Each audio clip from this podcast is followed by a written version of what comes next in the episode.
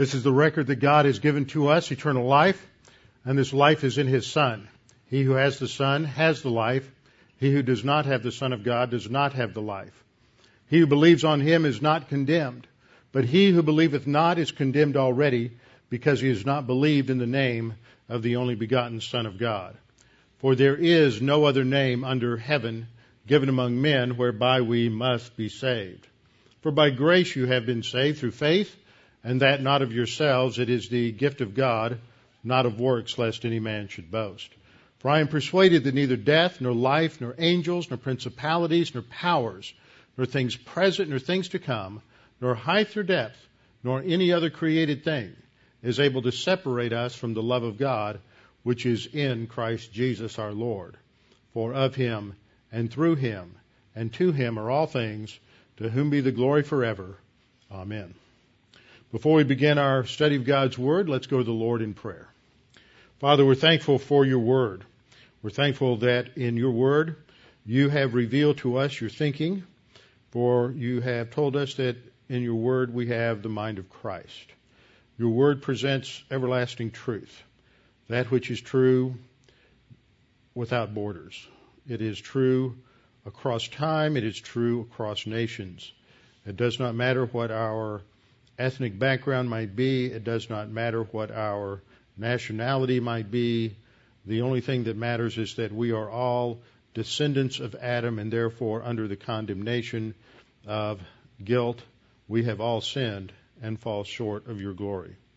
Father, we pray that as we study your word today, that we might come to a greater understanding of all that you are and all that you have provided for us, and that as we study this, that God the Holy Spirit would make clear to us how we need to apply this in our own lives. That this is not just some ancillary aspect of our life, but it is our life. That your word should be our life. It should be our thinking. It should be that which informs and directs every aspect of our thought life, of our actions, of our relationships. Everything should be built upon what your word teaches.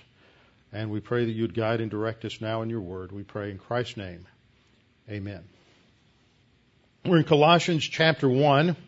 Colossians chapter 1, the theme in Colossians is that Jesus Christ is sufficient. Now that word sufficient is an extremely important word. Sometimes it comes across in English as if it's just maybe barely enough, uh, but that's not the idea of sufficiency. A sufficiency means that whatever is needed, it's there. It is always enough. It is always more than enough. Jesus Christ has provided everything. There's nothing that can be added to what He did for us on the cross. Now that's particularly important both at the time that Paul wrote Colossians to this church in Colossae and to our time because we all fall under the same basic problem, and that is we think that there's something we can do to add a little to whatever God does for us. We can help. We, we like to somehow figure out a way in which we can add something, we can do something to help God out that somehow we need to put our two cents worth in. And Scripture says that all that does is it dilutes and destroys whatever it is that God has done. We're to rely upon God exclusively. It's faith alone. That alone means that we're not adding anything to it. Why? The Hebrew Scriptures teach that all of our works of righteousness, all it's tzedakah, uh, works of righteousness, that is the best that we do, not the worst that we do. It doesn't say all of our unrighteousness, but all of our righteousnesses are as filthy rags. That means that there is nothing good, even in the best that we have, as far as measuring up to God's standard of perfect tzedakah, perfect righteousness, so that uh, so that we have to rely upon His provision for us, and that provision of righteousness is sufficient. It is enough. That doesn't mean that we are justified in living our life in any way we want to or in rank sinfulness because God has provided everything for us. It means that because He has given everything for us, we don't have to be concerned with somehow trying to measure up to a standard that, frankly, is just impossible. We don't have to worry about being under some sort of etern- uh, everlasting guilt trip uh, because we're not doing enough, not giving enough, not serving enough, not working enough. Not that works are not important for, as Paul says after he talks in Ephesians 289 that our salvation is by grace through faith. He says, For we are created in his workmanship for good works. But they are the result, they are not the cause of our relationship with God. They are, our good works are based on our understanding of what God has already provided for us. So that as Paul has focused on uh, his introductory prayer of gratitude to the Colossians in the first uh, eight, uh, first eight verses, especially verses three through eight, where he expresses his gratitude to God for the tremendous spiritual growth that has taken place in this congregation, that their increasing faith, uh, their love for all the brethren, uh, the fact that they are growing spiritually and bearing fruit, and that they are studying God's Word and it's being part of their life. He then comes back to his, the point of his prayer in verse 9. And in verse 9 we read, For this reason also, since the day we heard it, do not cease to pray for you. And then he's going to give four purposes of his prayer. There's a, as I'll show you in a minute, there's a uh, structure. They're not four equivalent purposes. There's a primary purpose and three subordinate purposes. But this is the structure of this section. The other thing that's a little bit off putting to students and scholars, perhaps, in this section, is this is a, an extremely difficult sentence structure. The Apostle Paul is well known for just ra- almost rambling on, piling uh, clause upon clause, and, and uh, as he builds these enormously unwieldy sentences, which are then broken down, uh, usually in English translations, into several uh, several sentences. So if you look at this section from verse nine down through the end of verse 20, that's the actual sentence in the Greek text. It's an extremely long sentence. Some Greek texts break that into two, but they don't agree as to where the break occurs. Now, all any in the original Greek manuscripts, there's no punctuation. So any any punctuation that's supplied uh, is just supplied by the editors of that particular Greek uh, Greek text. So since they don't agree uh, at all in where they place the uh, any breaks, I suggest that it's because it's all one lengthy lengthy sentence. And so Paul slips from talking about what he is praying for to who Jesus Christ is and why it is so important to focus on him and his sufficiency. And that comes across uh, beginning uh, down in verse 14, in whom we have redemption through his blood, the forgiveness of sins. New King James puts a period there. Uh, for English readers, there's no break there. Uh, it just continues all the way down through the end of verse 20. So he prays, and we saw in verse 10 that he prays that you may walk worthy of the Lord. Not to be saved, for they're already saved. But because you're already saved, you are now members. We are all members of the royal family of God, and we're in a position where we are being prepared for something yet future. We will get introduced to that uh, concept when we get down uh, into verse 13 when we see our first reference of the kingdom of the Son. That's what we're being prepared for. We are in a position now where we are, as we are being saved and added to the body of Christ, added to the church, we're not in the kingdom, but we are being prepared as future, uh, future aristocracy in the kingdom, those who will rule and reign with the Lord Jesus Christ. So we need to learn now to walk worthy of the Lord. And we walk worthy of the Lord by being fruitful in every good work and increasing in the knowledge of God. So his primary, the primary thing that he's asking for is in verse 9, to ask that we might be filled with the knowledge of his will in all wisdom and spiritual understanding. I focused on these things the last two Sunday mornings. We're to be filled with the epignosis knowledge of his will, and not just uh, sort of an academic knowledge of the Word, but a full or precise knowledge that is the basis for application. And then there are these subsequent uh, subsequent purpose clauses that explain the four basic purposes that he expresses in his prayer. The last part of this opening, he, we are to, uh, to be giving thanks to the Father who's qualified us to be partakers of the inheritance of the saints in light. He has delivered us from the power of darkness and conveyed us to the kingdom of the Son of His love, in whom we have redemption through His blood, the forgiveness of sins. So as we looked at this, we saw that the primary purpose is being filled with the knowledge of His Word, which is related to the ministry of God the Holy Spirit. Same verb used in both places, that we are to be filled by means of the Holy Spirit. This is important because today, as we look at the 11th verse, he says that we are to be strengthened with all might. And the question is, as related to the title, is how can I really do this?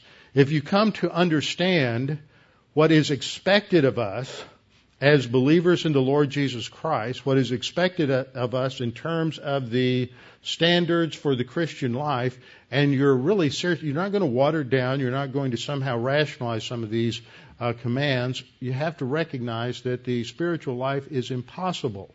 The Christian life is impossible. It's designed that way. We can't do it on our own.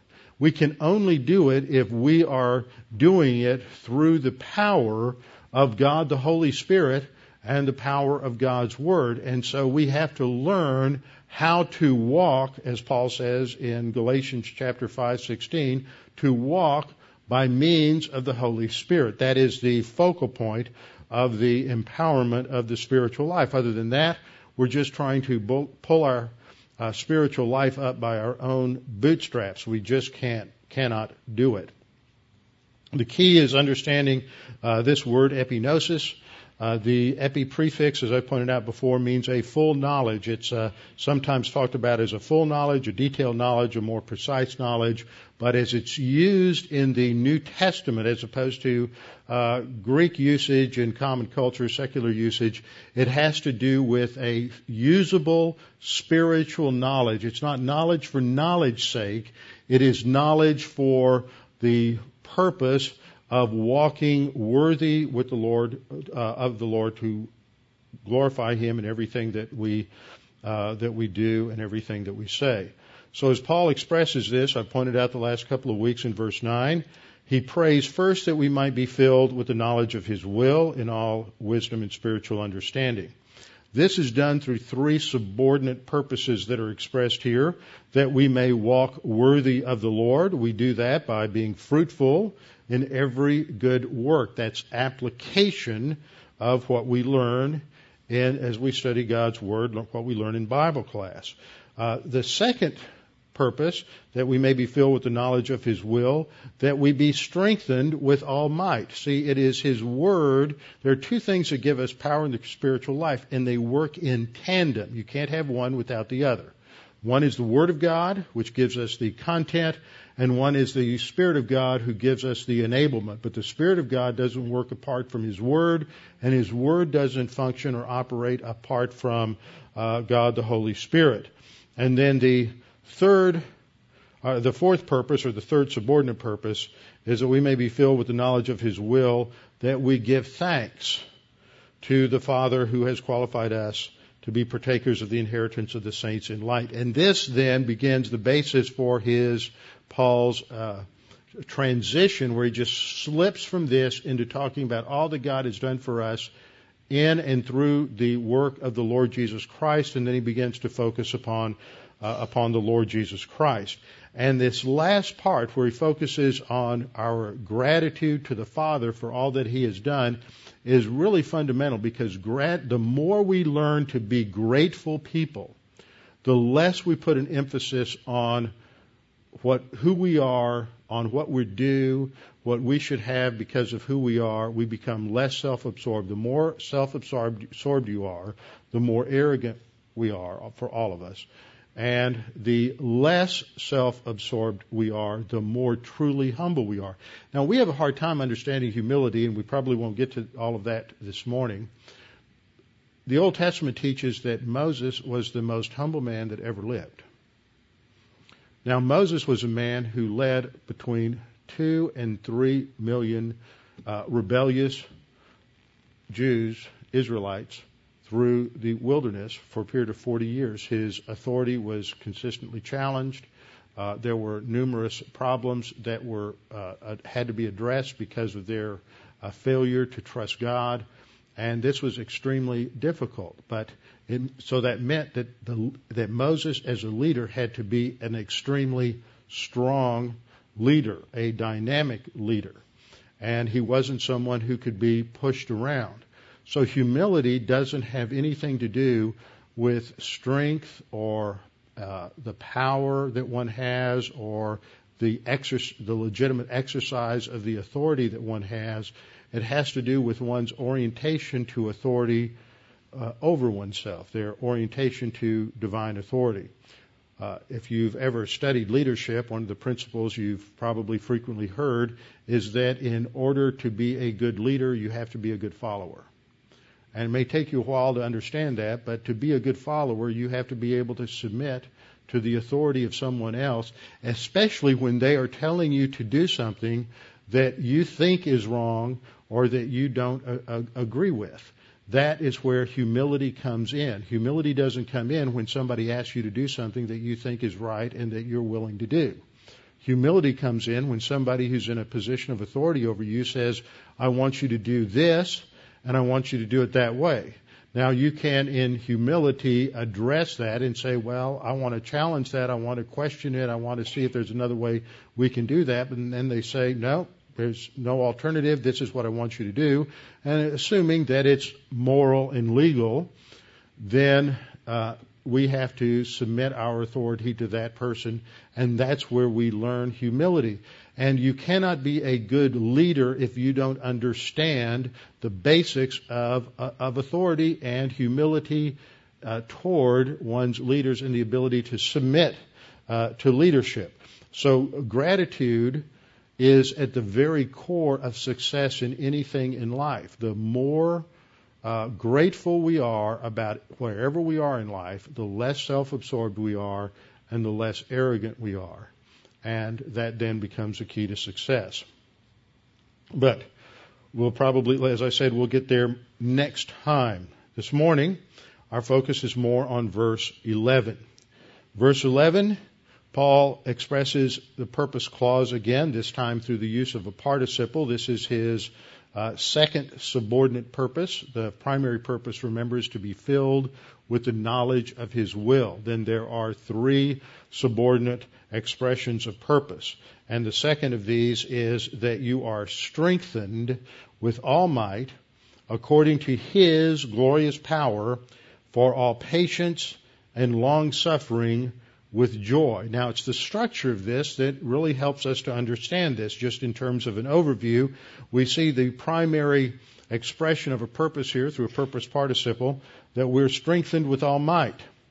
That might then is expressed in terms of its basis, which is the glorious power of God. And so we have the standard, which is God's omnipotence. We're strengthened according to a, a an immeasurable amount of power, one that can never be tapped out.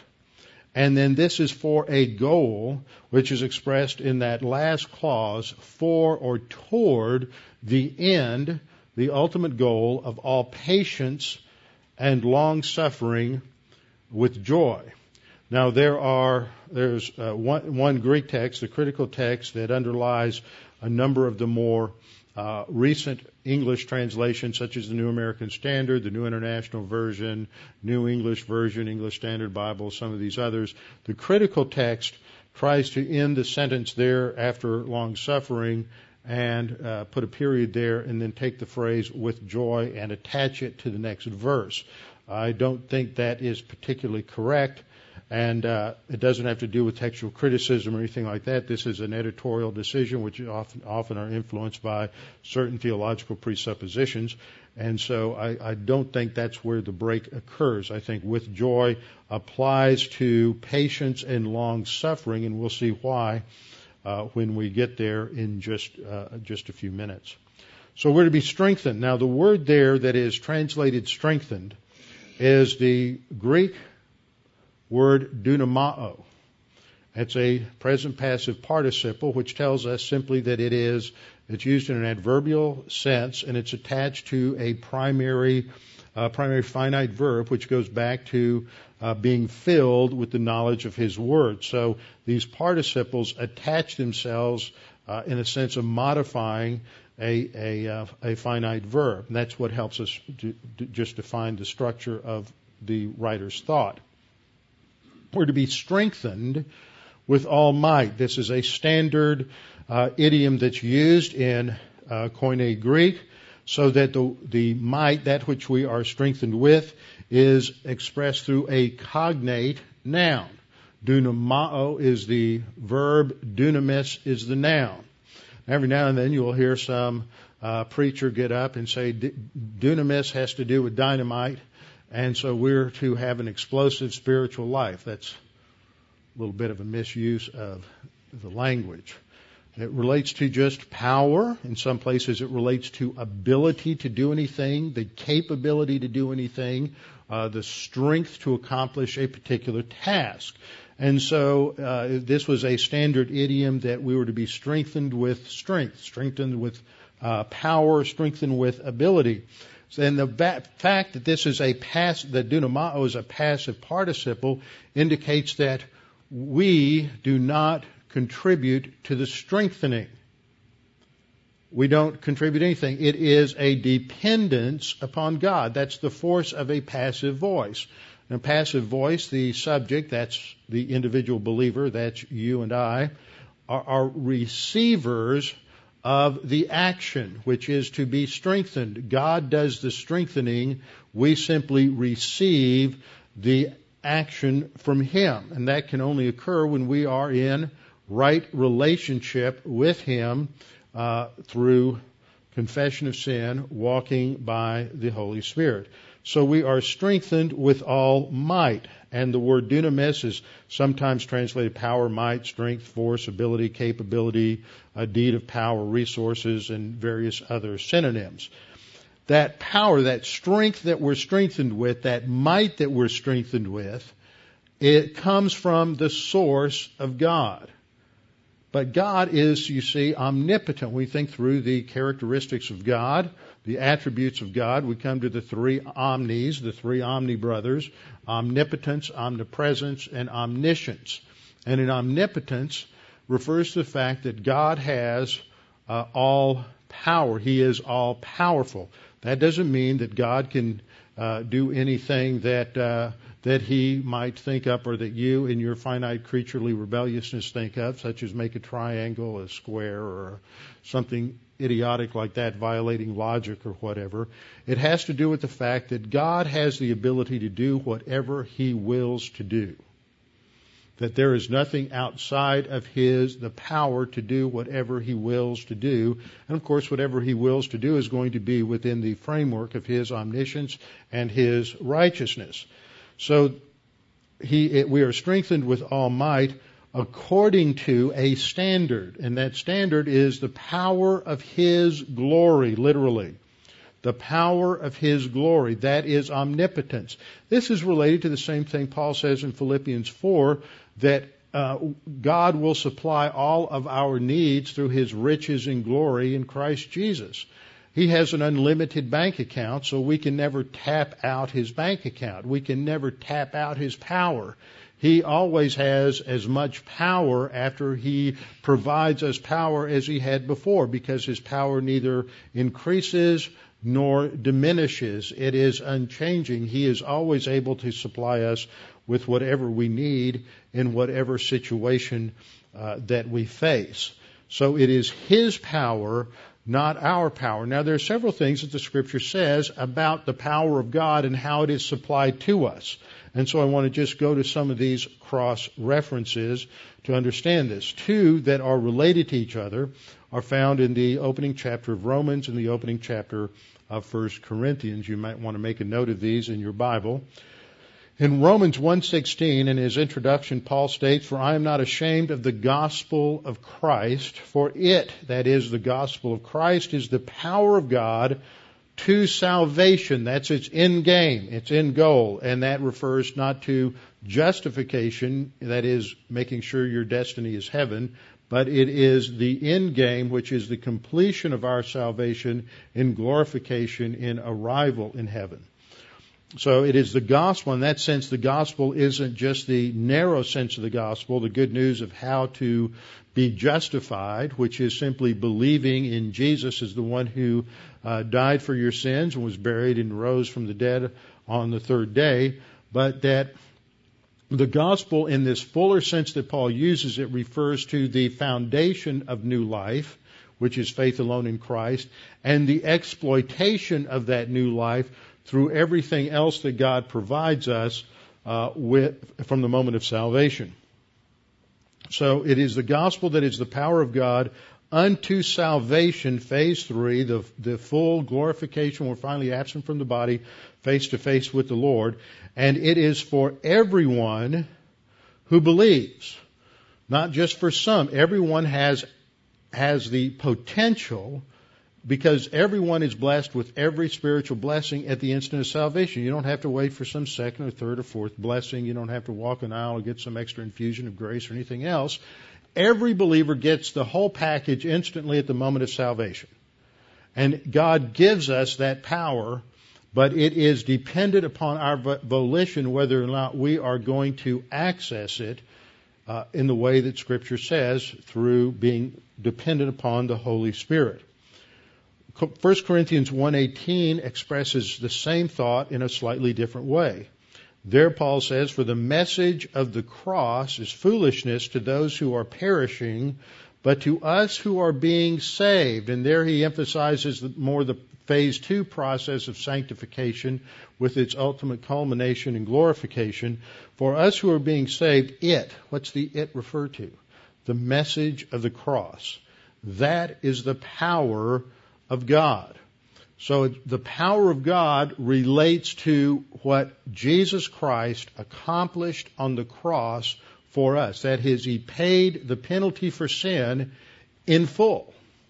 So that we don't add anything to that. We simply accept that and at the instant that we accept it, God the Father legally imputes or credits to us the perfect righteousness of Christ so that his standard is met and then, because that has been accomplished, then He is free to supply us with every spiritual blessings.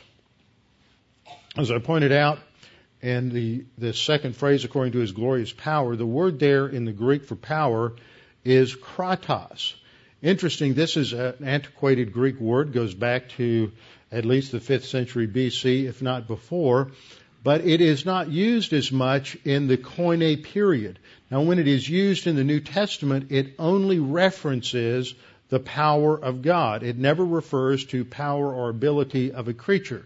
It always refers to the unlimited, uh, um, the omnipotence of God. So he strengthens us according to this unlimited standard that we can never, ever uh, tap out. Now, this comes to us in the church age through God the Holy Spirit, the third member of the Trinity. Romans 15:13, Paul says, "Now may the God of hope fill you." Once again, we have this same word, plerao, which means to fill up our soul. It's related to the fullness of content from God's word, and that which is the basis or the means of the filling is the Holy Spirit. It says, "May the God of hope fill you with all joy and peace in believing. Now, where's another place that you might think of where we have these two terms, joy and peace, found together?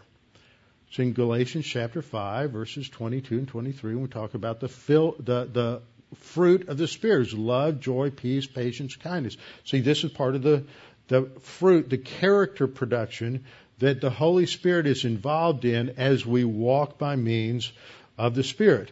So we, he prays that uh, God will fill us with all joy and peace by believing. That's not phase one, justification faith. This is ongoing faith in the in terms of the Christian life. That we may abound in hope. That indicates the increasing hope or confident expectation. And once again, this is by the power of God the Holy Spirit. It's not by your power plus the Holy Spirit. This is by the power of the Holy Spirit. Just a few verses later, Paul uses the same phrase related to the power of the Holy, uh, the Spirit of God, where he references the work that God has done among the apostles and mighty signs and wonders by the power of the Spirit of God, so that from Jerusalem and round about to Illyricum, I, Paul says, I have fully uh, preached or proclaimed the gospel of Christ. So his ministry is energized or empowered by the Holy Spirit. It is the Holy Spirit that is the means that God strengthens us with all of His might. Parallel passage is found, a parallel passage to Colossians 1 is found in Ephesians 1, 19 and 20, where in reference to uh, understanding the power of God, uh, in verse uh, Ephesians 1:19 leading into this, Paul says that we might understand the exceeding greatness of his power towards us who believe according to the working of his mighty power, and what is the exceeding greatness of his power toward us who believe, according to the working of his mighty power. Once again, it's according to the standard of God's omnipotence. And an example of that is in the resurrection, in which he worked in Christ when he raised him from the dead and seated him. It's not just the resurrection, it's that entire process of resurrection, ascension, and session, seating Jesus at the right hand of God the Father in the heavenly places. And as I pointed out the other night in Acts, this is what we're going to see again and again in our study in, in Acts and the gospel presentation of the of the apostles is this focus on the power of God. Uh, it doesn't just stop with the message of the cross itself, but goes on to the actual seating of Christ at the right hand of the Father, where we see that he is at a position of rest until it is time for him to come in his kingdom. Another passage that's one I've taught before a number of times, and this is in 2 Corinthians 12:9, when Paul has been beset by, I believe, an, uh, a demon who is a messenger of Satan, as it states in the text, and the word for messenger is angelos. Uh, so I believe that the messenger of Satan is a demon. And he describes it as a thorn in the flesh. This is a continuous irritant and problem that could even be debilitating. So there's this constant external pressure on the Apostle Paul to stop his ministry. And he prays to God, he says in that passage, three times that God would remove this. And see, God always answers our prayers. Sometimes he says yes, sometimes he says wait a while. But like in this passage, God says no. That's not because you asked or prayed wrongly. It is that uh, you didn't know what to pray for. Now God's telling you, uh, no, I'm not going to answer your prayer. Instead, I'm going to give you another solution. And that solution is that the thorn problem continues so that you can learn to trust me and walk by means of the Spirit in the midst of that problem to, so that you learn that my grace is, and we have that word again. My grace is sufficient. It is more than enough. It will take care of whatever it is you're facing. That doesn't mean you won't grow tired. That doesn't mean at times you won't fight with weariness. That doesn't mean at times you won't feel like giving up. But it means that the provision so that you can continue and in, engage in terms of your spiritual life it's always going to be there. So God's answer to Paul was, My grace is sufficient for you, for my strength is made perfect in weakness. Therefore, most gladly, I would rather, Paul says, once he understands this, I will boast. See, that's that expression of joy. See, that's why I say the with joy at the end of verse 11 is that we are to be strengthened with all might according to his glorious power for all patience and long suffering with joy. See, his boasting is an expression of that joy that we have that, that even in the midst of our weakness or infirmities, we see the power of Christ coming in to sustain us and to enable us. In 1 Thessalonians 1.15, uh, we see the same thing expressed by Paul again. For our gospel did not come to you in word only, that is, only by a message, but also by means of power. There's our word dunamis again, and by means of the Holy Spirit. So we see the connection between power or ability and the Holy Spirit. And in much assurance, he goes on to say, now in 2 Timothy 3 5, he recognizes that there is there's going to be a problem that arises for, for many within the history of Christianity. That there will be those who are uh, not relying upon the Lord and they substitute something else so that it appears that they are. So they have a form of godliness. They have a manifestation. They have the trappings of the spiritual life. But they don't really have it. They, they're, they're relying on the wrong base. They're relying on the wrong power. So Paul says there are those who will come that have a form of godliness. They will have the ritual. They will have the right language, so to speak. They might even have uh, talk the right theology, but they deny the power which is God the Holy Spirit. And we see this today. I was looking at one commentary on this as I was studying the passage, and it was basically just saying all you need to do is obey the word never mentioned the Holy Spirit in relation to Colossians 1 uh, 11. Just said all you need to do is obey the word. Well, anybody can try to be moral, but that doesn't mean that it has spiritual value. That is done only when we rely upon God, the Holy Holy Spirit. So the, what we learn as we try to apply the word is that it's extremely difficult. So some people bail out and they go to these other alternatives where they're essentially denying the power of the Holy Spirit because it's tough to learn how to walk by means of the Spirit. See, the, what we learn from the Scripture is that the spiritual life isn't just difficult or hard, it's impossible. If we're truly serious about living the spiritual life and we look at these uh, various mandates that we have in Scripture about loving one another, not just when we feel like it or when it's convenient or when uh, the other person is doing the things that uh, we like or we approve of or we uh, we find that makes us comfortable, but we're to love one another consistently and all the time. That's that's impossible. We can't do that. Uh, we can't do that apart from God the Holy Spirit. That's why it is a fruit of the Spirit. We cannot have true lasting peace and stability in our lives and real joy in the midst of uncertainty and chaos if we're not relying upon the Holy Spirit. He's the one who produces that in our life.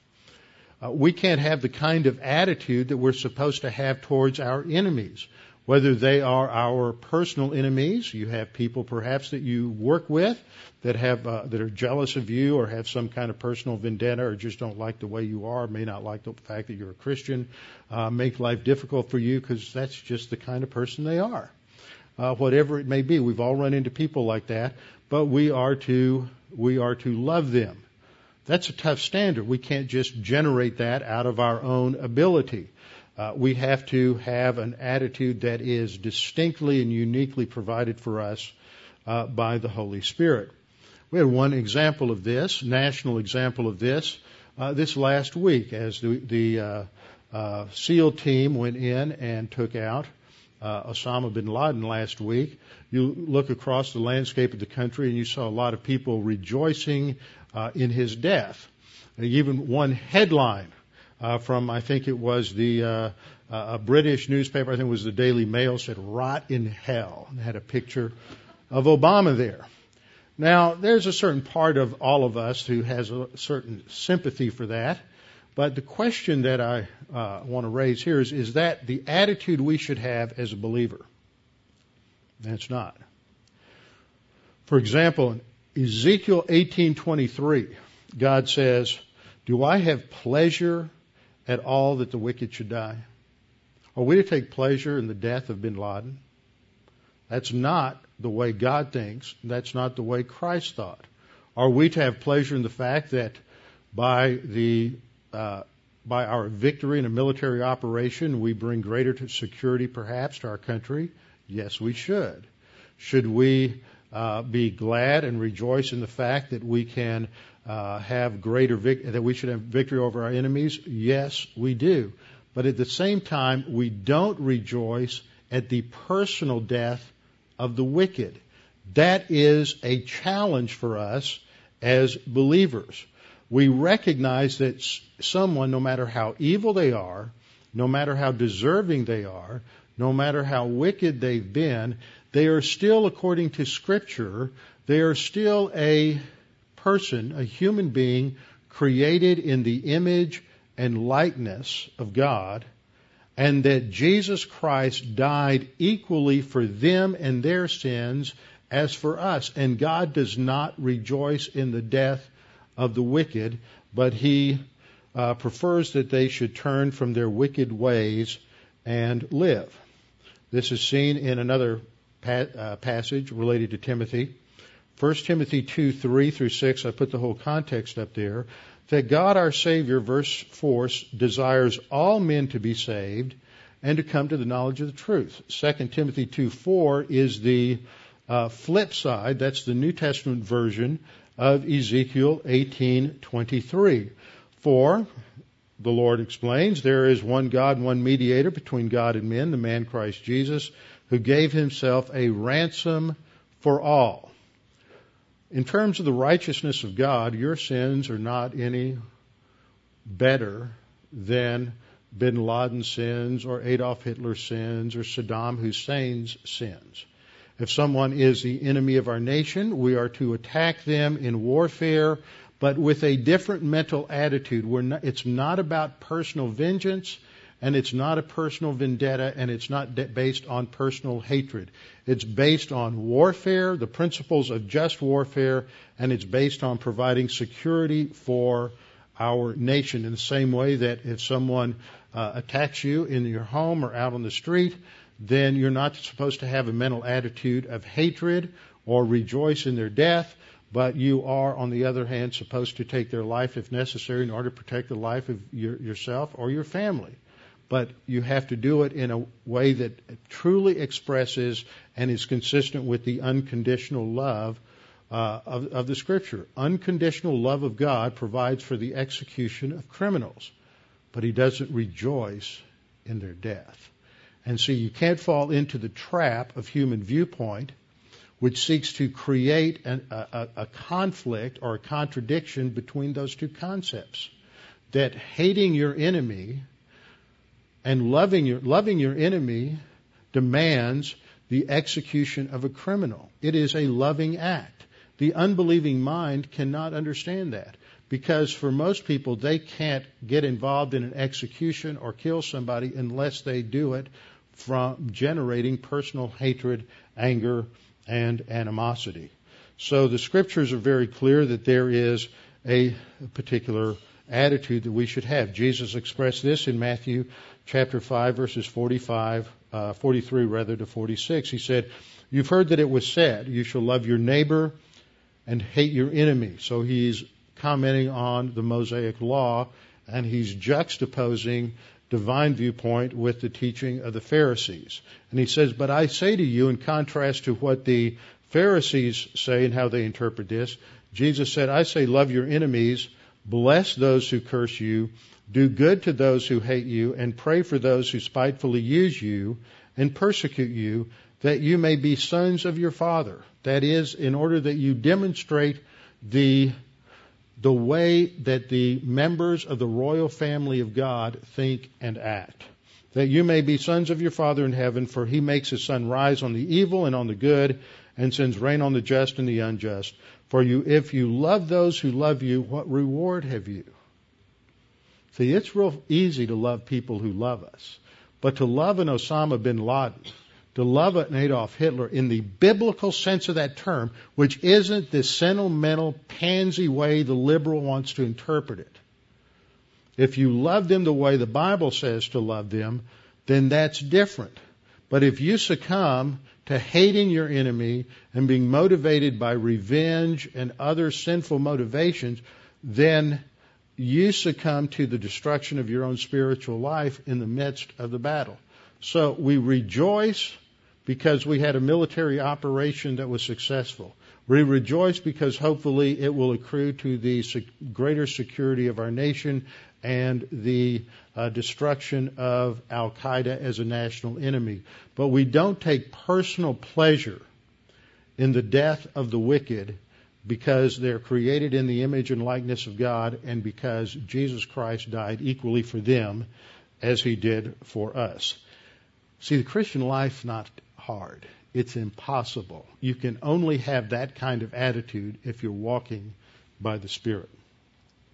2 Corinthians 1 3, as I've mentioned already, it's that God's power has given us everything we need pertaining to life and godliness. And so we're strengthened with all might according to his power, but to the end that we are able to have patience and long suffering with joy. The word translated patience is the Greek word hupomone, which means to hang in there. It's endurance in the midst of difficulty. Macrothumia, which is long suffering, has to do with being patient as we wait upon the Lord to provide and sustain us. In James 1, 3 through 6, we read that we can rejoice in the midst of trials because we know that the testing of our faith produces hupomone, produces endurance. But let endurance have its maturing work. So we, we have to go through this. There's a process here. Endurance is important. We're strengthened with His might to the end of endurance because as we learn to endure and trust God in the midst of the difficulty, that's how we grow to maturity. Well, you say, well, I don't always know how to apply the word.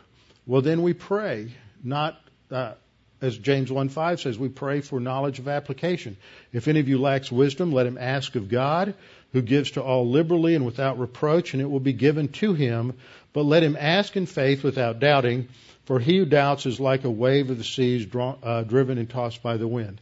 How do you avoid doubting? How do you avoid being tossed around when you're in the midst of a crisis and trying to handle it by the Word of God? It's because you've gone through prior training. This was the purpose that God gave pastors to the church to equip them, verse 12, to equip the saints for the work of ministry, for the edifying or the strengthening of the body of Christ, until what? Until we come to the unity of the faith and the knowledge of the Son of God. Why? Go down to verse 14 there. That we should no longer be children tossed to and fro and carried about with every wind of doctrine. So when we look at James, and James says, ask in faith without doubting, how do you get to that point? You get to that point because you've been trained by a pastor teacher in how to think and you learn the knowledge of God's God's Word, which takes us right back to the primary purpose and focus of Paul's prayer, which is that we be filled with the knowledge of His will. We have to think in terms of responding and reacting to situations and circumstances, whether they're national, whether they're personal, whatever the, the, the circumstances may be, by saying, how does the Word of God say I should think and react to this situation? With our heads bowed and our eyes closed. Father, we thank you for this opportunity to study these things and be challenged by your word, to be reminded again that the life that you expect for us is not hard, it's impossible, but you have given us everything that we need for it, including the uh, power of God the Holy Spirit, who is the one who strengthens us and enables us according to your omnipotence, uh, that we may be able to endure and persevere no matter what the circumstances may be, and have real joy even in the midst of difficult circumstances. Father, we pray that there's anyone here this morning unsure of their salvation or uncertain of their eternal destiny, that they would take this opportunity to make that both sure and certain. Uh, salvation comes because you have supplied it for us through Jesus Christ. So all that is necessary is to believe in Him, trusting in Him that He has done it all and we add nothing to it. Father, we pray that you would challenge us with what we've studied today. We pray this in Christ's name. Amen.